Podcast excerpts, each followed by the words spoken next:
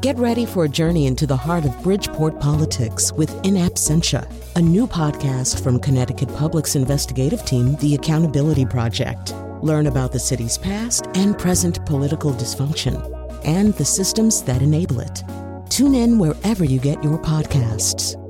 Funding provided by Francisco L. Borges and the Melville Charitable Trust.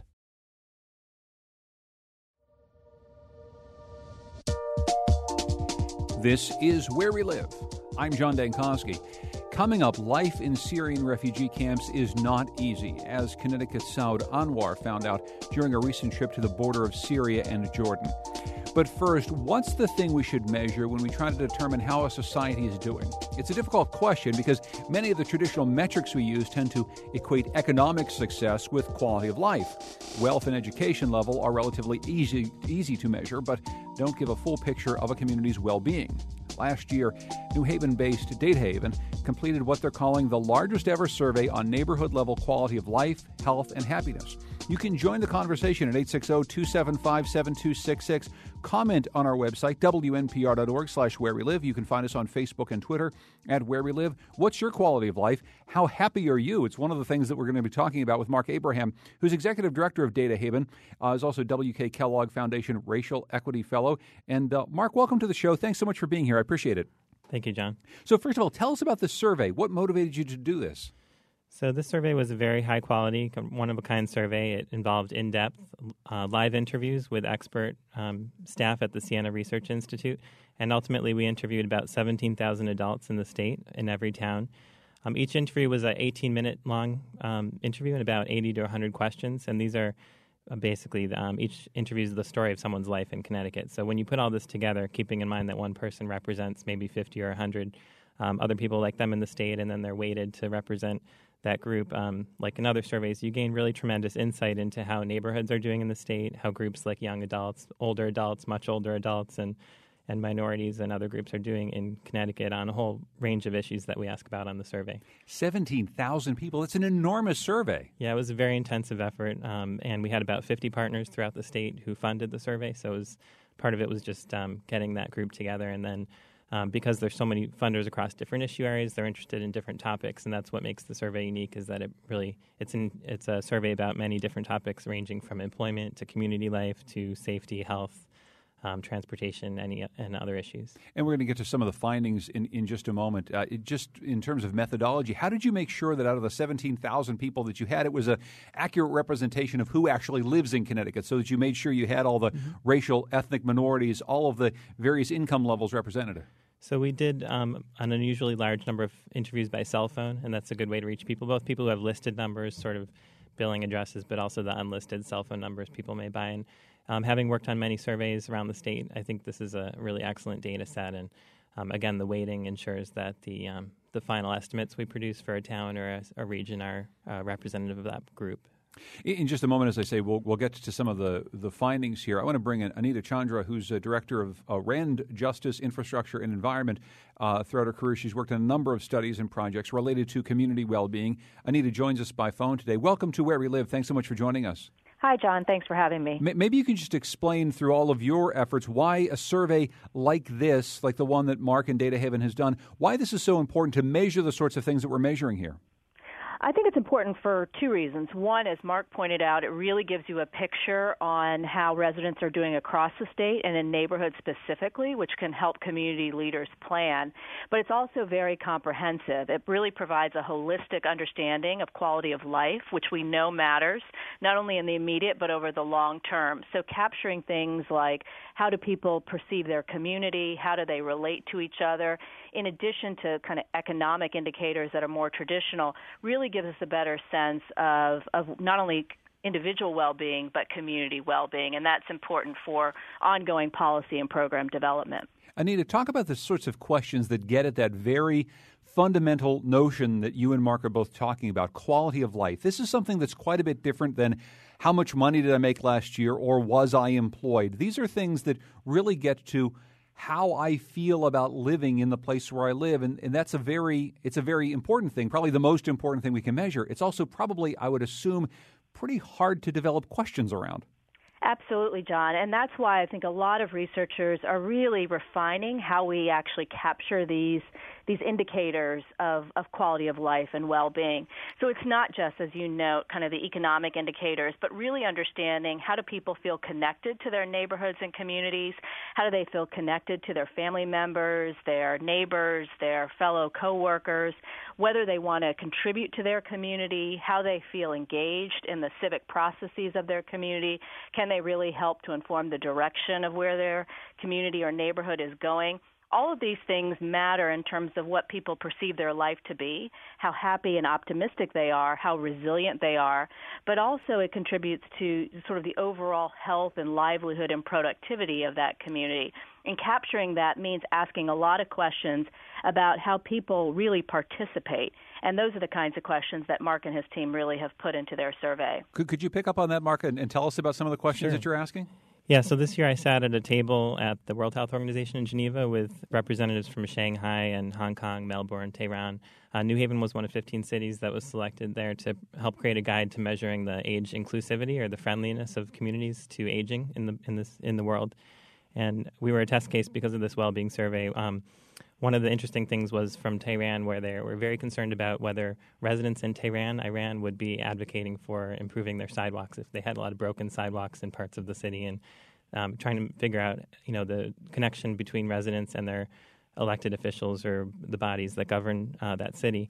And I think we found similar things in Connecticut, where we, you know, some older adults are more likely to feel included in government, more likely to contact their officials, and have influence in that sense. And, you know, as you know, sidewalks, good quality sidewalks are important to people's ability to get around their neighborhood. There's just tremendous differences by whether people have access to a car and their, you know, other circumstances about their family life or their personal background that would influence their connectedness to government and ability to affect change in their neighborhood. You just gave me a really good idea for a future program, though, because I'm fascinated by the notion of how the quality of the sidewalks actually affects the quality of people's life and connection to their government in Tehran, which is something we, frankly, in America never, ever think about. We think about all sorts of other things that people must be concerned about in Tehran, but they're probably not concerned in our minds about potholes. But you know what? They probably are, just absolutely. Like we are here in New Haven. Yeah, absolutely. Fascinating study. Well, okay, so let's get to some of what we found here. First of all, some of the top-line things, Mark, that you found as far as community well-being here in Connecticut, and some of the things that maybe surprised you. So one of the things that was important about the survey was the need to measure health conditions locally. Since we have this great federal or state-level data on health, we don't often have that data locally on things like dentist visits and smoking. And one of the things, you know, in Connecticut, I think more adults have visited a dentist in the past year than in any other state. We have about 75% of dental visits this past year. But if you look at neighborhoods in the state, it can really vary from about 50% to 90% visiting the dentist, and that's a pretty big difference, especially after you adjust for the age. There are groups in Connecticut that provide free dental care in low-income neighborhoods, and I think they'll be they are very interested in using this data to kind of measure how they're doing and which groups they're reaching. So that's one example. Another is just back to the health issue, like the smoking rates. I think it's important to realize, like, local officials, mayors, they have a different kind of reach in their communities than maybe the state or federal government does. They can, you know, organize things locally, and to have that kind of information about smoking rates in their community as a whole is very important for them to be able to enact local legislation. Like in New Haven, they used these the neighborhood level data we collected to help organize the anti-smoking program in that city and, you know, regulate smoking in parks and other public places. So. Anita, could you talk a bit more about how you take information like this, very community-level information, and put it to work from a policy perspective? Well, it's a great question. I think the most important thing is that this data gets used, and being able to not only surface these top-line findings and have it available for everybody to consume and look at and understand, but then putting it in the hands of mayors and city leaders and city council members and saying, how are you going to now prioritize your investments? Given the dental visit finding or the smoking visit finding, can you align what you're doing in terms of policies and programs? Are they matching up to the need? If they are, great. Are those programs effective? If they aren't, should we be reallocating or targeting dollars accordingly to address those issues? It gives you really targets for investment, and it also gives you targets for action and for really evaluating the impact. And that's the kind of translation of this kind of information into local action that is really meaningful.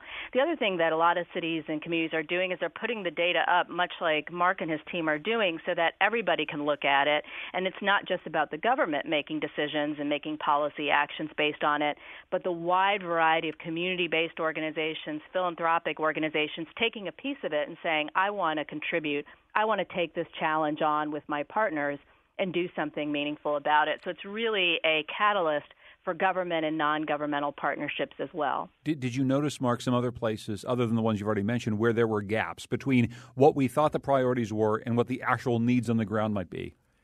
Well, I think the great thing about this is that because it pulls together so many partners from across sectors, they can all kind of see how their work is connected to happiness and well-being. So it's not just a survey about how healthy people feel, but it's measuring well-being, like as Anita mentioned, on a bunch of conditions. And any issue you think about in Connecticut, like commuting time to these health insurance and financial inclusion, they all have an impact on people's happiness, anxiety levels, and other aspects of well-being. So it's really important to have those in a way that will connect these groups together in the future and then break that information down to the local level. So, you know, definitely our next steps are to map the information in all the cities in Connecticut and develop local reports. I'd also invite listeners to go on our website at DataHaven and ctdatahaven.org. They can download the survey results for themselves and start to look through those for their neighborhood or for their group of interest. We're talking with Mark Abraham, who's executive director of DataHaven, which recently completed the largest ever neighborhood-level survey of well-being, and it's fascinating in what it finds about Connecticut. Also joining us by phone is Anita Chandra, who's director of RAND's Justice, Infrastructure, and Environment Group. Throughout her career, she's worked on a number of studies and projects like this. And we're just going to read from the top line of your report, Mark. 74% of men and 75% of women in Connecticut report feeling mostly or completely happy during the previous day. However, this measure varied widely by income, ranging from 53% among adults earning less than $15,000 per year to 89% among adults earning $200,000 or more. So that's one of those things that you look at and go, well, of course, obviously, you make more money, you're happier. You make less money, you're less happy. But there's a lot more nuance in it than that. Can you talk about something like that measure of happiness that doesn't necessarily always run along economic lines, but economics has a lot to do with it? Yeah, we see economics influencing happiness and other measures, you know, across the board. But when you bring in these other factors like commuting time, for example, you see that, you know, in low-income workers in the state in many ways are more happy or less anxious than the very high-income workers who are having very long commutes. So that's one example of where, you know, these factors all play together in people's well-being. And another one is which we find is really important, is people's, some places it's called the quality of society, but we look at the responsiveness of local government to people's needs. And on that measure, that's especially important at predicting how happy people are, so that those very low-income workers that you mentioned, earning less than $15,000, they're actually just as happy as the households making $200,000 a year if they have a excellent sense of responsive government versus a poor sense. So that's an example where, you know, these other factors do affect people's quality of lives, not just income levels. And on the issue of income levels, that also is very nuanced. It gets into not just the income itself, but what wealth and assets people have to draw on and other things that would cause financial stress, which financial stress in and of itself is also one of the big issues that affects people's happiness. But it gets to this point of stress is important, whether it's financial stress or stress of commuting, and that can be a lot of different things. Stress is something that causes unhappiness in a lot of people. Anita, you know, you worked on projects, as I've said, like this in the past, including a project somewhat similar in Santa Monica, California, the Wellbeing Project. Can you tell us about that and how it's maybe similar to what Mark is finding here in Connecticut? Absolutely. So the Santa Monica Wellbeing Project is an effort as part of the Bloomberg Philanthropies Mayor's Innovation Project. And what Santa Monica endeavored to do was very similar to what Mark and his team are doing, which was to capture well-being measurement at the local level by using survey data, but also using social media data and other city data on what kinds of programs and policies are in place to support well-being. And we really measured it along 5 dimensions. And what we found was that even though Santa Monica has a lot to be proud of in terms of its economic vitality and its location near the beach, there were issues that are very similar to what Mark just addressed in terms of individuals' feelings of being able to progress economically in the community, feeling less connected than they would like to their neighbors, and a sense of community cohesion, which we know matters for health and well-being over the long term. So we've been able to take all of that kind of information and really use it to drive local policies and processes that are now underway in Santa Monica to address things like a sense of community, to improve the built environment or the physical environment, to address things like commuting time and traffic and development issues that can really stress and strain residents over the long term. So we're really using data to drive local action, quite simply. So, Mark, before we run out of time, talk a bit more about where we head from here. You've mentioned that residents can go online to your website, which we'll give again at the end of the segment, and find out more information for themselves. But what really happens next with data like this? Because I think, you know, look, if people have listened to our program in the past, I think it's fair to say that one thing that we try to highlight is whenever our state or our local governments are making decisions in a vacuum without real data and information, and this happens frequently. It happens because people want to make policies for their own reasons or whatever. So now you've got all this data. What do you do with it and make sure that it actually has some huge impact on the local level? So in our case, because of the way the survey was structured, it's basically a grassroots effort, combining organizations, about 100 throughout the state. Each of those local cities and areas, like the Waterbury area, the Fairfield County, they're going to be pulling together tremendous reports and resources. And often with our help to digest that locally and use that for health planning, for local improvement planning. We also find that journalists are especially interested in this data, so that when they're writing an article on farming, for example, they would want to use our local level data. So we expect to see, about 1,000 news articles that cite the data, and we work closely with journalists to help them use this. So that's a particular interest. Also, in a few weeks, the Secretary of State is releasing a report called the Connecticut Civic Health Index with us as an author, and that covers, some of the state data on voting and civic engagement and electoral issues, as well as some highlights from the Wellbeing Survey around how to, ensure that people can participate in their government. So we're just going to be very busy for the next year or two with this amount of data, and we're also working with national groups to write additional analyses or briefs that cover issues like immigration status, which is your next segment, and racial and ethnic disparities, other topics that, require this more nuanced analysis. And we're really looking forward to those as well. I'm really glad that it's coming out as we head into this election year, obviously a presidential election year, but more importantly, I think really to the point of your survey, it's an election year where there's an awful lot of local elections that are going to make a big difference in people's lives. And you're providing a toolkit for people to be able to get involved in their local government in a way that maybe they haven't been able to in the past. And I think that's really important, like finding things that don't work and being able to say, look, if we can't change everything about my town that's not working, maybe we can change these 2 or 3 things, right? Absolutely. Our favorite groups to work with are community groups. Again, like I mentioned, local small town mayors, they have this reach that, larger governments don't have. And community groups, they're very good at mobilizing local residents. So when we can get data into their hands and they can tell their own stories using that data, that's our mission, is to make that available and help groups use it in that way. We're going to be talking with Secretary of State Denise Merrill later on this month about this survey that Mark was just talking about. We would love to have you back and maybe pour through some of this other data, because there's a lot more for us and other journalists to get to. But I want to thank you for coming in, Mark. Mark Abraham is Executive Director of Data Haven, which completed this largest ever neighborhood level survey on well-being. Where do they find it online again, Mark? At ctdatahaven.org. Excellent. Thanks so much for coming in. I appreciate it. Thank you. Thanks also to Anita Chandra, who's Director of RAND Justice, Infrastructure, and Environment. Thank you, Anita. Thank you. Coming up next, we're going to get a report from the front lines of the Syrian refugee crisis. Saud Anwar, who's joined us in the program many times in the past, will join us once again. He just returned from the border of Jordan and Syria and talked to a number of refugees there. That's coming up next, Where We Live.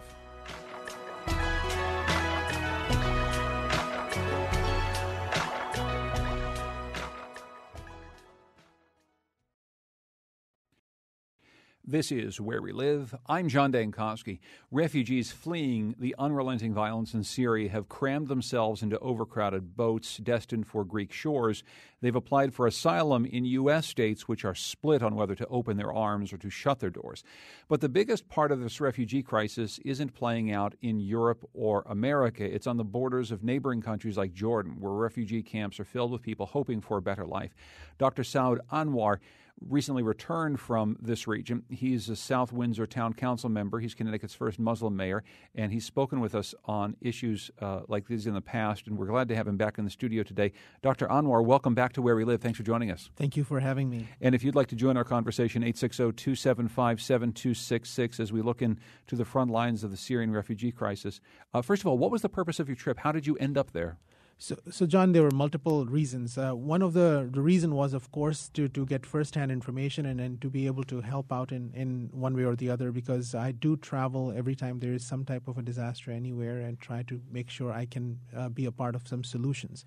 And also it is important because I know how the dynamics work. I know in our media in the U.S., there's been such negative views that have been portrayed by some people about the refugees and other people in the world. And with this globalized world, we're seeing the negative message going out to the people in Middle East, which sort of reflects poorly on America. And it's actually an inaccurate portrayal, because this is not how we are, who we are, and this is not how everybody thinks. It's just some of the presidential candidates that think that way. So I wanted to make sure that we get the message out that the average American, the people, the Christians, the Jews, the Muslims, all of the people are united and are heartbroken with what's going on in Syria, and they want to help out. Mm-hmm.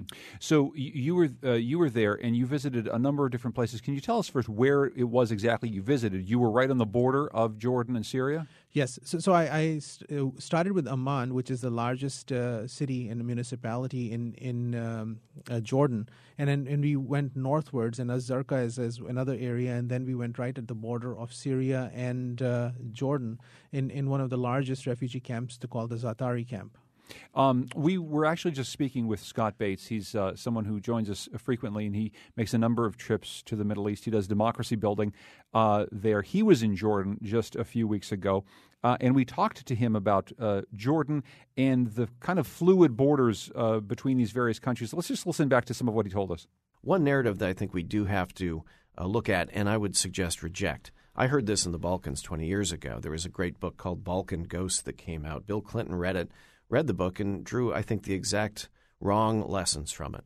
He said, those people have been fighting forever, so we have to stay out of it. Well, that was the exact wrong recipe for the Balkans, actually. The international community got together, us along with the European Union, and put an end to genocides that were going on. And there's been relative peace and stability in the Balkans for 20 years. So you cannot look at a region, and people do that now. The Middle East have always been fighting. Sunni and Shia, they're always at each other's throats. We have to stay away. I would say we have to be cautious. We have to be humble.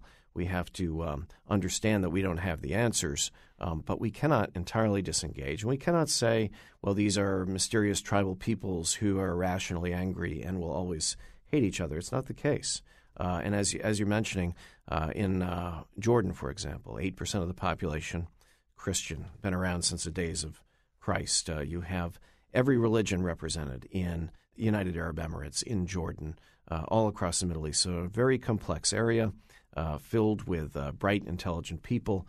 We cannot write off an entire region and characterize them as irrational or not worthy of our attention or engagement. And that's Scott Bates speaking on our program last week, talking about potential for U.S. involvement in this region. One of the things that we were talking about there, Dr. Anwar, is this notion that the borders that define countries like Jordan and Syria were drawn some decades ago by the hands of Europeans, not by the people of those regions. And so you essentially have border crossings, places where refugees are gathering to escape chaos and danger, But these places are only really nominally countries anyway. The borders are very fluid. And as he suggests, this is a very complex region in which many Americans just don't understand very well.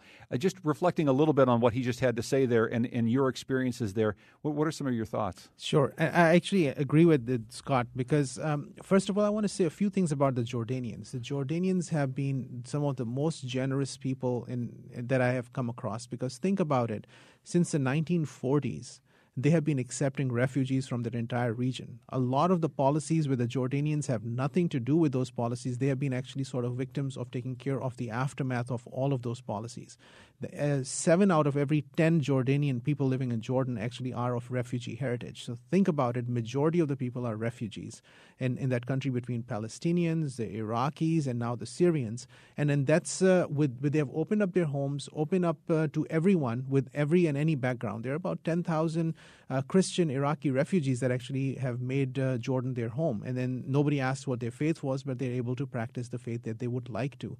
And then so that's something that we need to recognize. Now, with ISIS at the borders in some of the areas, the borders have actually become quite important and they're being protected. So there are international forces. The Jordanian forces are much more obsessively watching the border and on the Syrian side. So it's not easy for anybody to come there except for humanitarian reasons, and they go through a checkpoint and where actually they could do a very thorough check and assessment, and then they become refugees at that point and either go to a camp, and majority of the time they end up in a camp. And then now with stabilization, the influx is slightly decreased at this point, but it was quite significant in the past.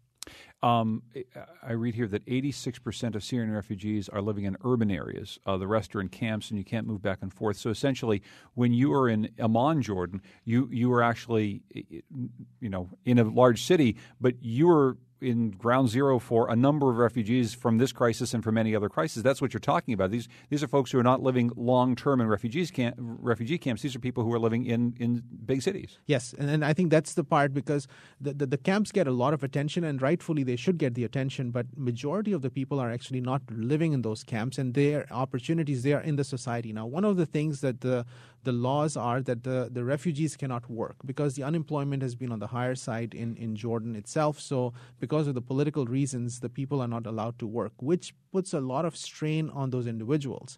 And they actually have to survive in that environment without doing much work and with very, very little resources. The United Nations has not been able to fulfill its expectations because they are not getting the resources. Almost what the United Nations has wanted, they're getting half of it. Now, the refugees, the individuals, they're actually supposed to have $10 per person per month for food. Mm. Now, think about this. It's a family of 4 or 5 people. They cannot get more than $50 per person, for the whole family per month. And it's very difficult to survive in that kind of resources. And the United Nations is actually going to cut that even further going forward. In Amman, you spoke with some urban refugees. You asked them to describe the conditions of life at home. What did you learn from them? It was heartbreaking in so many ways because these people were involved. They were working in a society. So Syrian society has been a very dynamic society. They have been educated people, intellectuals, and business-oriented individuals who actually had their businesses and work and were employed. And we talked to people who, in a room, 40 people, every single person that we spoke with had been working in the past. But now, because of the laws and because they were in a different country, none of them were working. And that was actually having a big impact on them personally. First of all, the financial impact. The second part is that they were not useful in the society that they were a part of at this point, and it was hurting them. And of course, the little things that we take for granted, drinking water, having food, having safe hygienic places to be at, and those were impacting each and every individual in so many ways, and education of children, and so on. You talked with some of them about whether or not they have what they need to keep warm in their homes. And let's listen to a clip of something that you brought back. How many people have been to Zaatari before they were outside of Zaatari? Okay, is life better in Zaatari or is it better outside of Zaatari?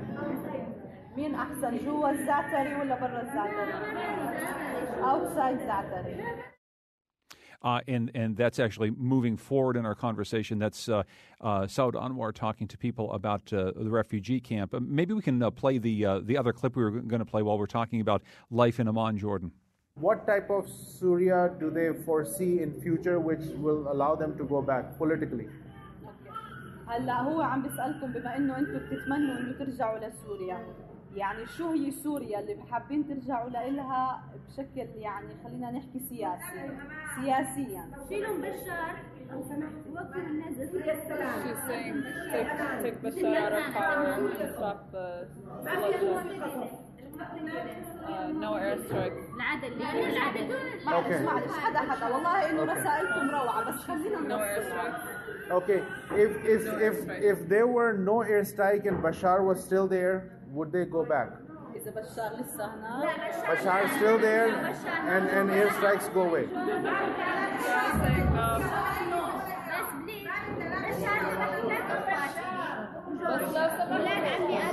One at a time.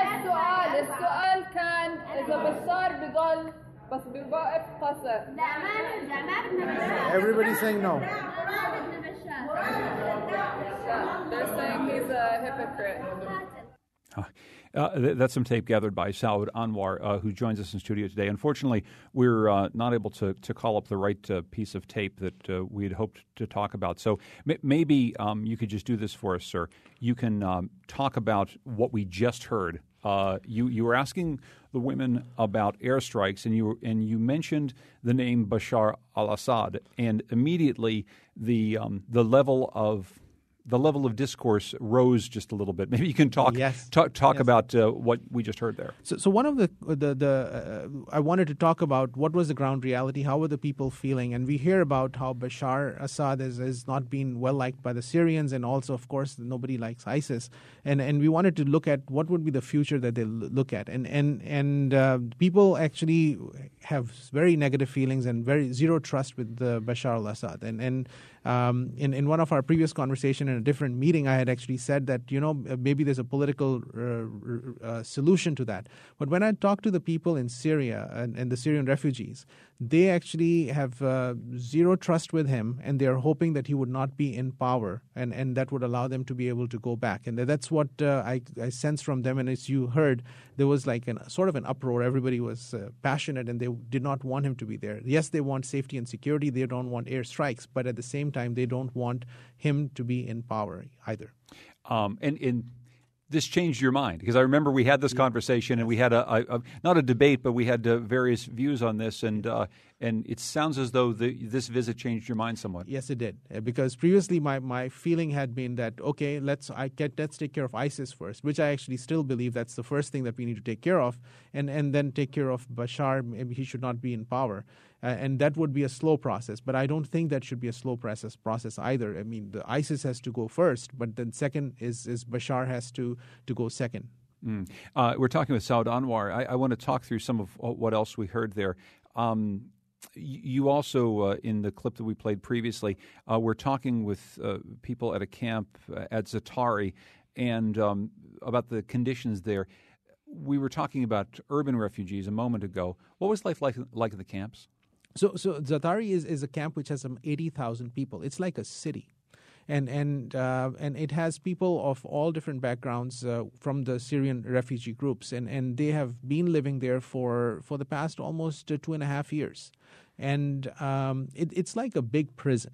So they are safe with respect to no airstrikes in that area. But outside of that, there is sanitation is not good. The water supply is poor. And they are able to get some food, minimal amount of food. And it's almost people cannot come in and go out. And while those services are relatively easily available in Zaatari, the refugees that are in the urban areas felt better because even though they don't have the services, but they don't feel imprisoned. Wow. So what happened? How long will the people who are at these camps be in these camps? Till we find a solution, because they've been there since the middle of 2012, and they've been a lot of those people have been there since that time, and they're just moving on. There are some clinics and hospitals and places there. They are getting some food and But the quality, the supply is not as good as it should be. And, of course, with the United Nations not having the resources, those challenges are increasing.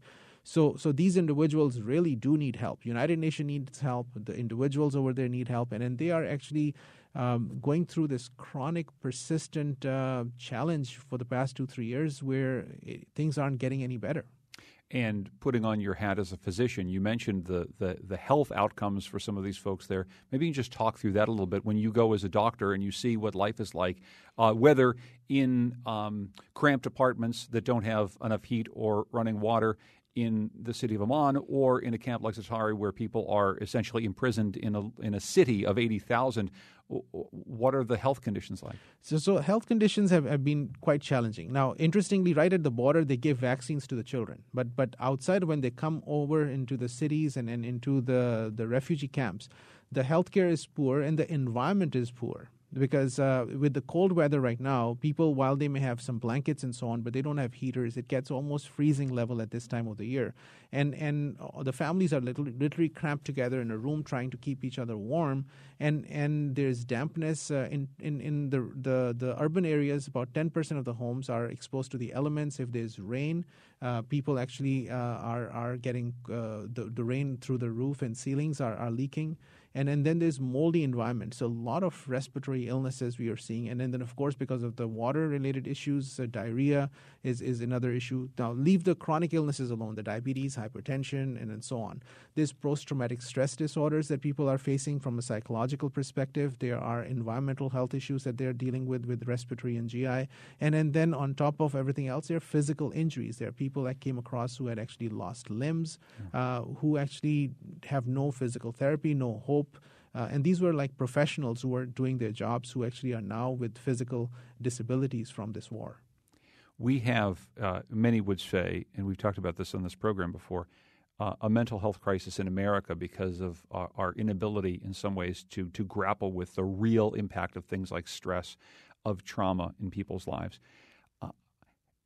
Taking the physical piece of this completely aside, when people lose limbs, that is a byproduct of an ongoing war and something that we don't want to see. But I can't imagine the psychological damage, the overwhelming mental health crisis that would be in a place like this when you have people fleeing war and then imprisoned for years, essentially unable to find work, unable to move on from there. As a physician, I can't even imagine what you're seeing there. It is. So I asked a question, and this was a question that brought tears to my eyes. I actually asked the people in a room in one of the urban refugee camps, and we said, how many of the children are having difficulty sleeping at night? And then do they wake up and then they start to cry? And we had like 40 or so people. So we had like multiple sessions, and it would be usually 40 or so people in every session. And everybody raised their hands because their children were actually having sleeping difficulties at night, and most of these children were crying at night. And this is 1, 2, 3 years out from that disaster that they have been living. And it sort of hits home when so many children are not able to sleep. And half the adults were having difficulty sleeping, and they were obviously having crying episodes as well when they would just wake up in the middle of the night and cry about their losses, about their lives as such. Which puts an enormous amount of stress on the adults, obviously, in their lives as well. Yes. We're talking with Dr. Saud Anwar. He's joined us on the program a number of times, and he's back from a trip to Jordan and the border of Syria, where he's been meeting with refugees. When we come back, we're going to be talking more about the attempts to resettle Syrian refugees here in the United States. You can join us at 860-275-7266. This is Where We Live.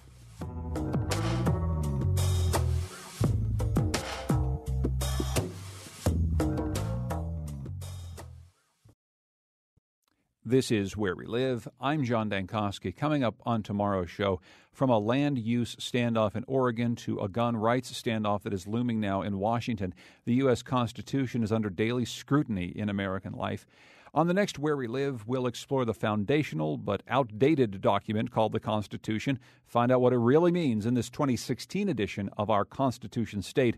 Hope you can join us on tomorrow's program. Today we're talking with Dr. Saud Anwar. He's South Windsor Town Council member. He's Connecticut's first Muslim mayor, and he recently returned from Jordan where he met with Syrian refugees. We've been hearing some of his story. Joining us by phone now is Chris George, Executive Director of Integrated Refugee and Immigrant Services, otherwise known as is Iris, to talk a bit about how the Syrian refugee crisis is playing out here in Connecticut. Chris, welcome back to our program. Thanks so much for joining us. Thank you. Thanks for having me. But before I hear a little bit more from Saud Anwar about what refugees in Jordan were telling him, maybe you can give us an update on where we are in resettling Syrian refugees here in Connecticut.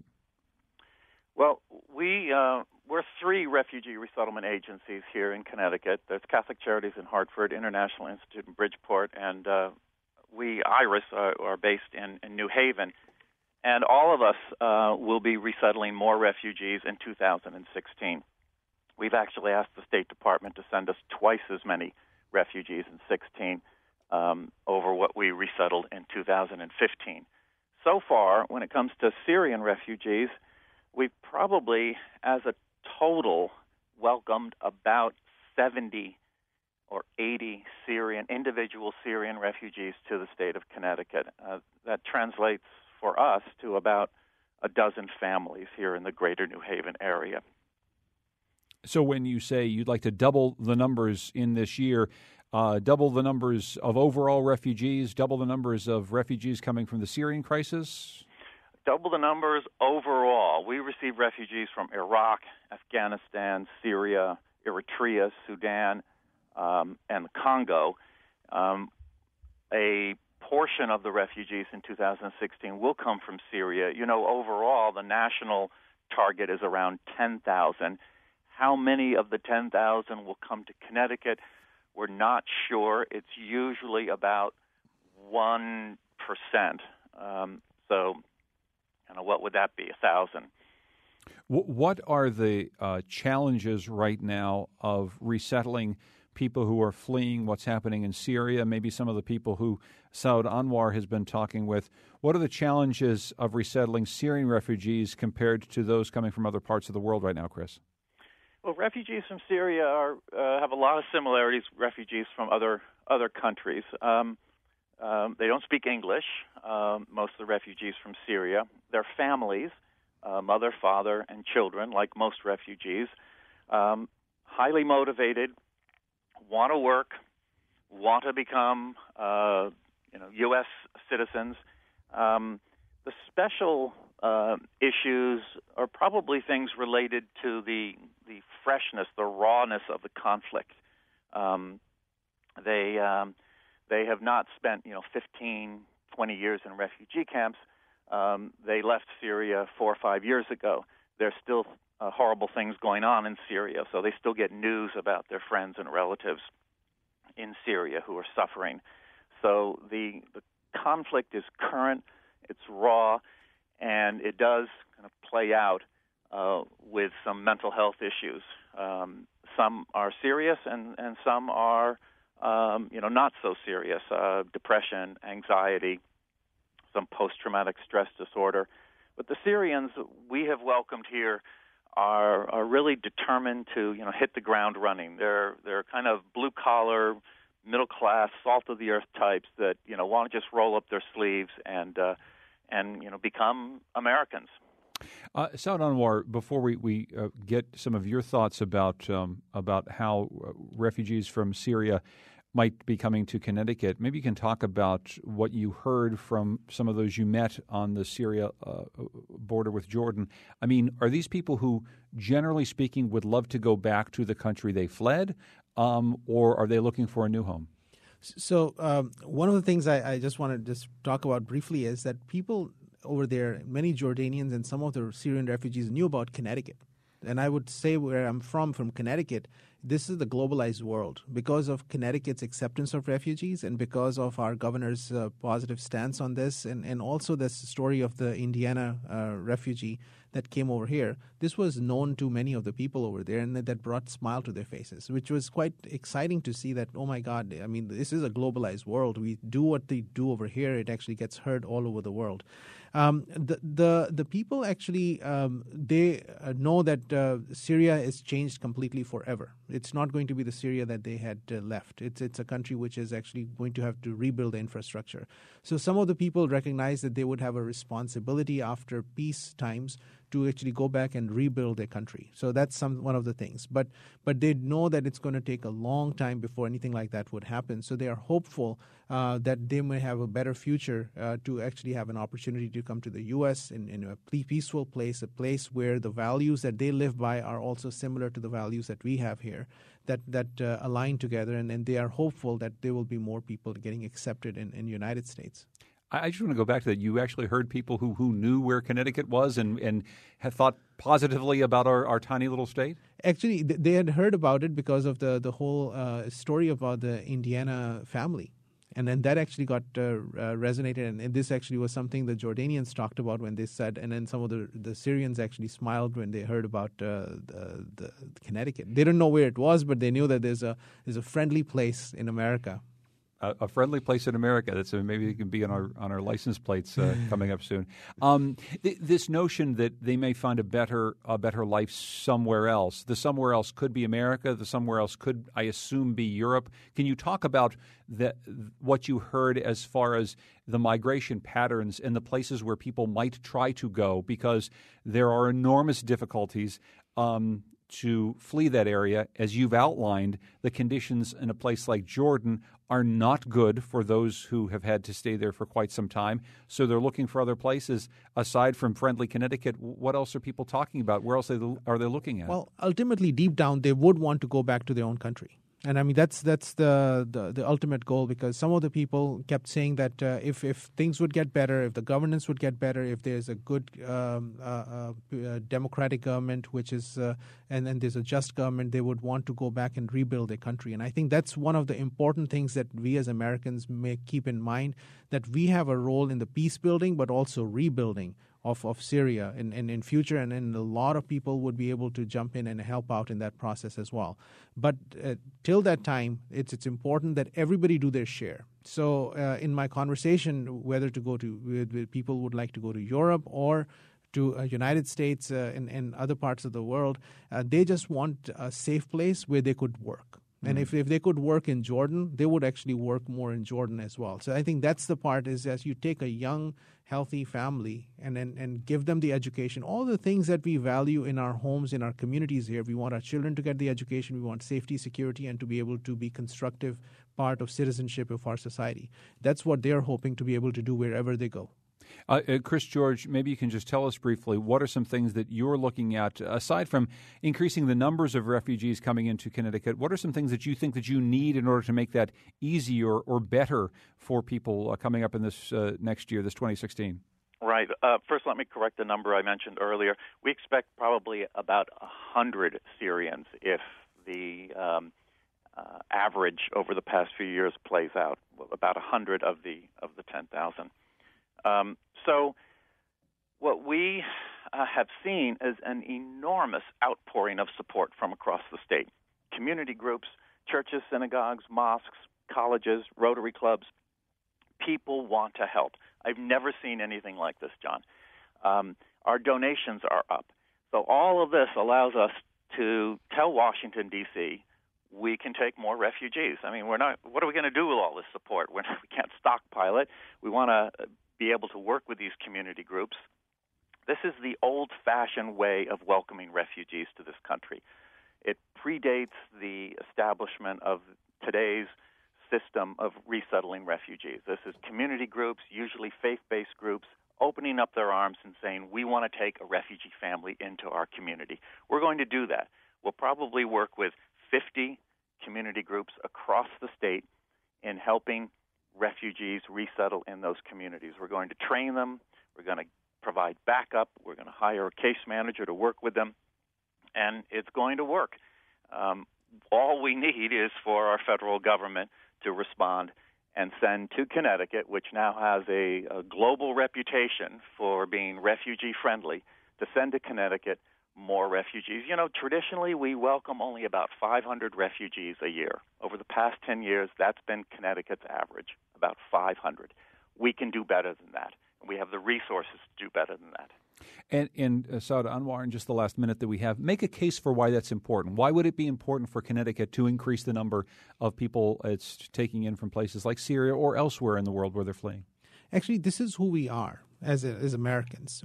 And we are a great nation. Everybody talks about the greatness of America. The greatness of America comes not only from the strength that we have with our military, but also the compassion that we have as a military. We can actually balance out the compassion and also with our safety and actually do what is right. Now, these citizens, these new refugees that are coming, they're actually coming in legally. They are actually educated. They are enterprising individuals. These are families who want to work. These are not ones who have broken the laws. All they want is safety, security, and to be able to do the job. They will actually bring more economy to the state and then bring more opportunities. Whenever immigrants who are legal immigrants come, they actually bring a change in twice as many small businesses than any other groups that are out there.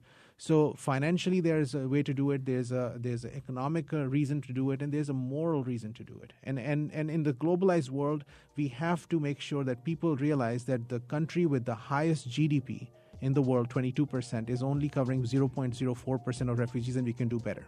Dr. Saud Anwar is a town council member in South Windsor. He recently returned from the border of Jordan and Syria. He's one of our ambassadors from friendly Connecticut.